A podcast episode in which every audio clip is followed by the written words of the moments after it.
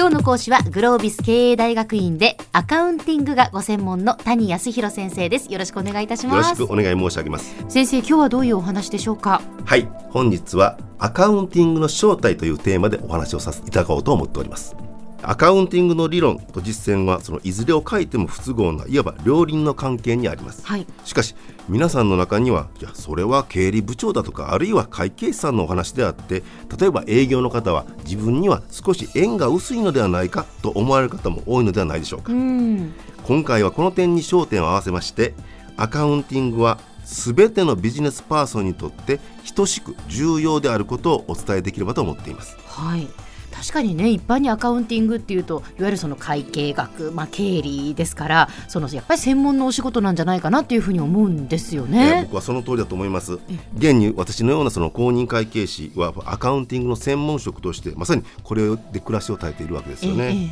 あるいは会社におきましても経理部だとか財務部という部署は営業だとか製造のラインから少し隔てられているというのが実情かもしれません、ええ、しかしそれは真実の一面に過ぎません。実はですね、日本、アメリカ、えー、いずこのビジネススクールにおきましても私が知る限りアカウンティングというのは必須の科目になっています。ほうほうほう、数字が好きか嫌いかとは関係なし、皆さんアカウンティングの分厚い教科書と格闘しています。はあ、そうなんですね。その意味では実は事業に携わる人にとって、えー、アカウンティングアカウンティングというのは事業の言語である。この点を今日のお話で最も重要なメッセージとしたいと思っております。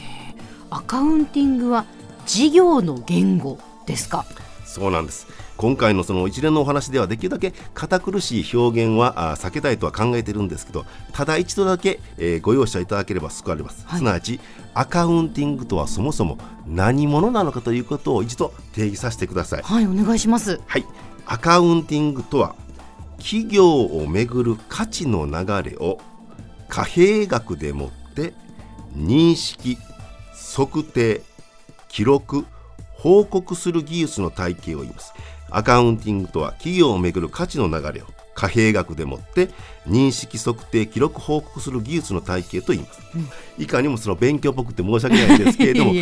物事最初の第一歩でその定義を抑えてしまいますと、これはエッセンスですから後々非常に使い勝手がいい、そう思ってください、はい、でこれをもう少しお話広げましょう、うん、ビジネスの現場でですね、えー、皆さん方がその一生懸命の努力をして貴重な汗を流しましょう。はい、はい、えー、皆さんは間違いなく自ら流した汗を会社に認識してほしいと願うはずです。そうですね、すなわち見逃さないでくれって、うん、これが認識です。はい、はい、次に皆さんがそこで流した汗が例えばひゃくつぶとするならば、今度はこれをはちじゅっつぶでもなければきゅうじゅっつぶでもなくひゃくつぶときっちりと測定してほしいと願うはずです。もちろんです。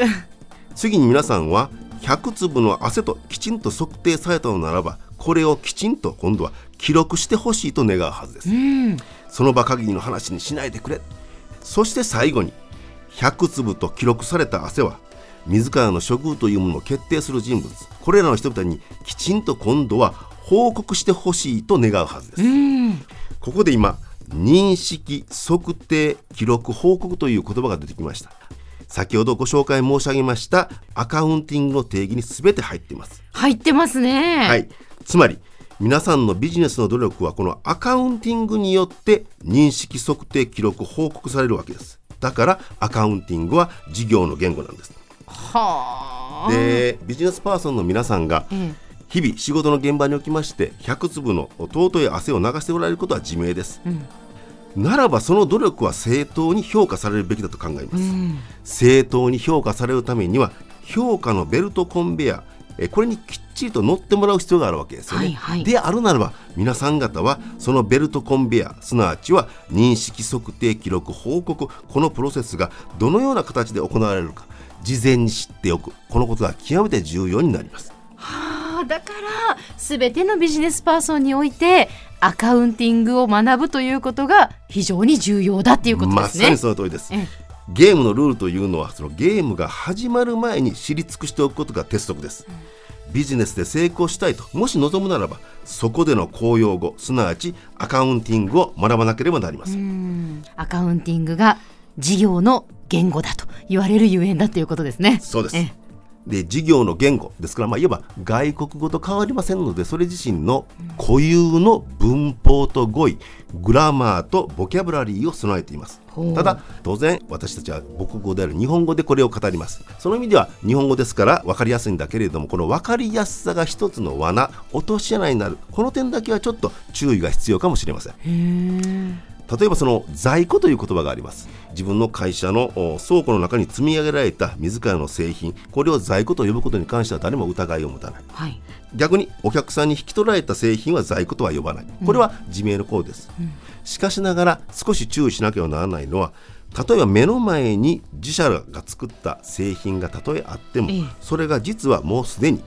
得意先に売却済みで、代金も全額回収されており、たまたま先方があ保管スペースの問題ですいません、いっしゅうかんだけちょっと預かっておいてくれませんかという事情であるならば、それは在庫ではなくってもう売り上げになっている。そうですね。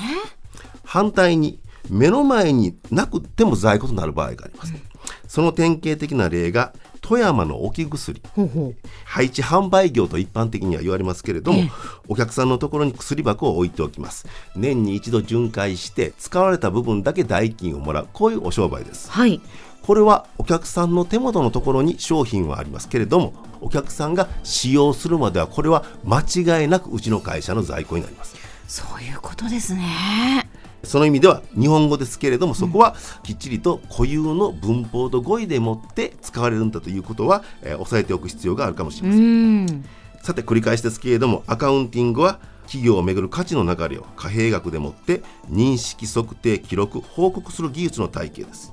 で、今のお話は売上高の認識の部分に関わる、それをちょっと お, お話申し上げました、え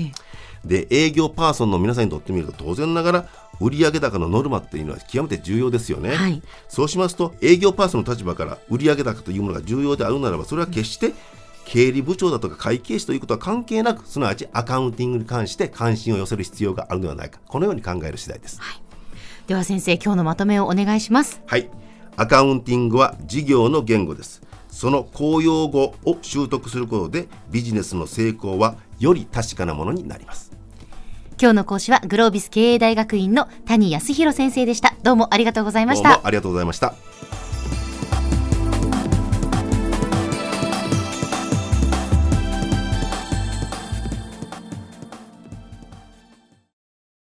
ゾクゾクグイグイメラメラつながる、ゾワゾワハラハラメキメキつながる、ズキズキモワモワホカホカつながる、キリキリザワザワキュンキュンガンガンワクワクウズウズドキドキルンルンバクバク、九州人のいろんな気持ちつなげます。九州から輝こう、キラキラつながるキューティーネット。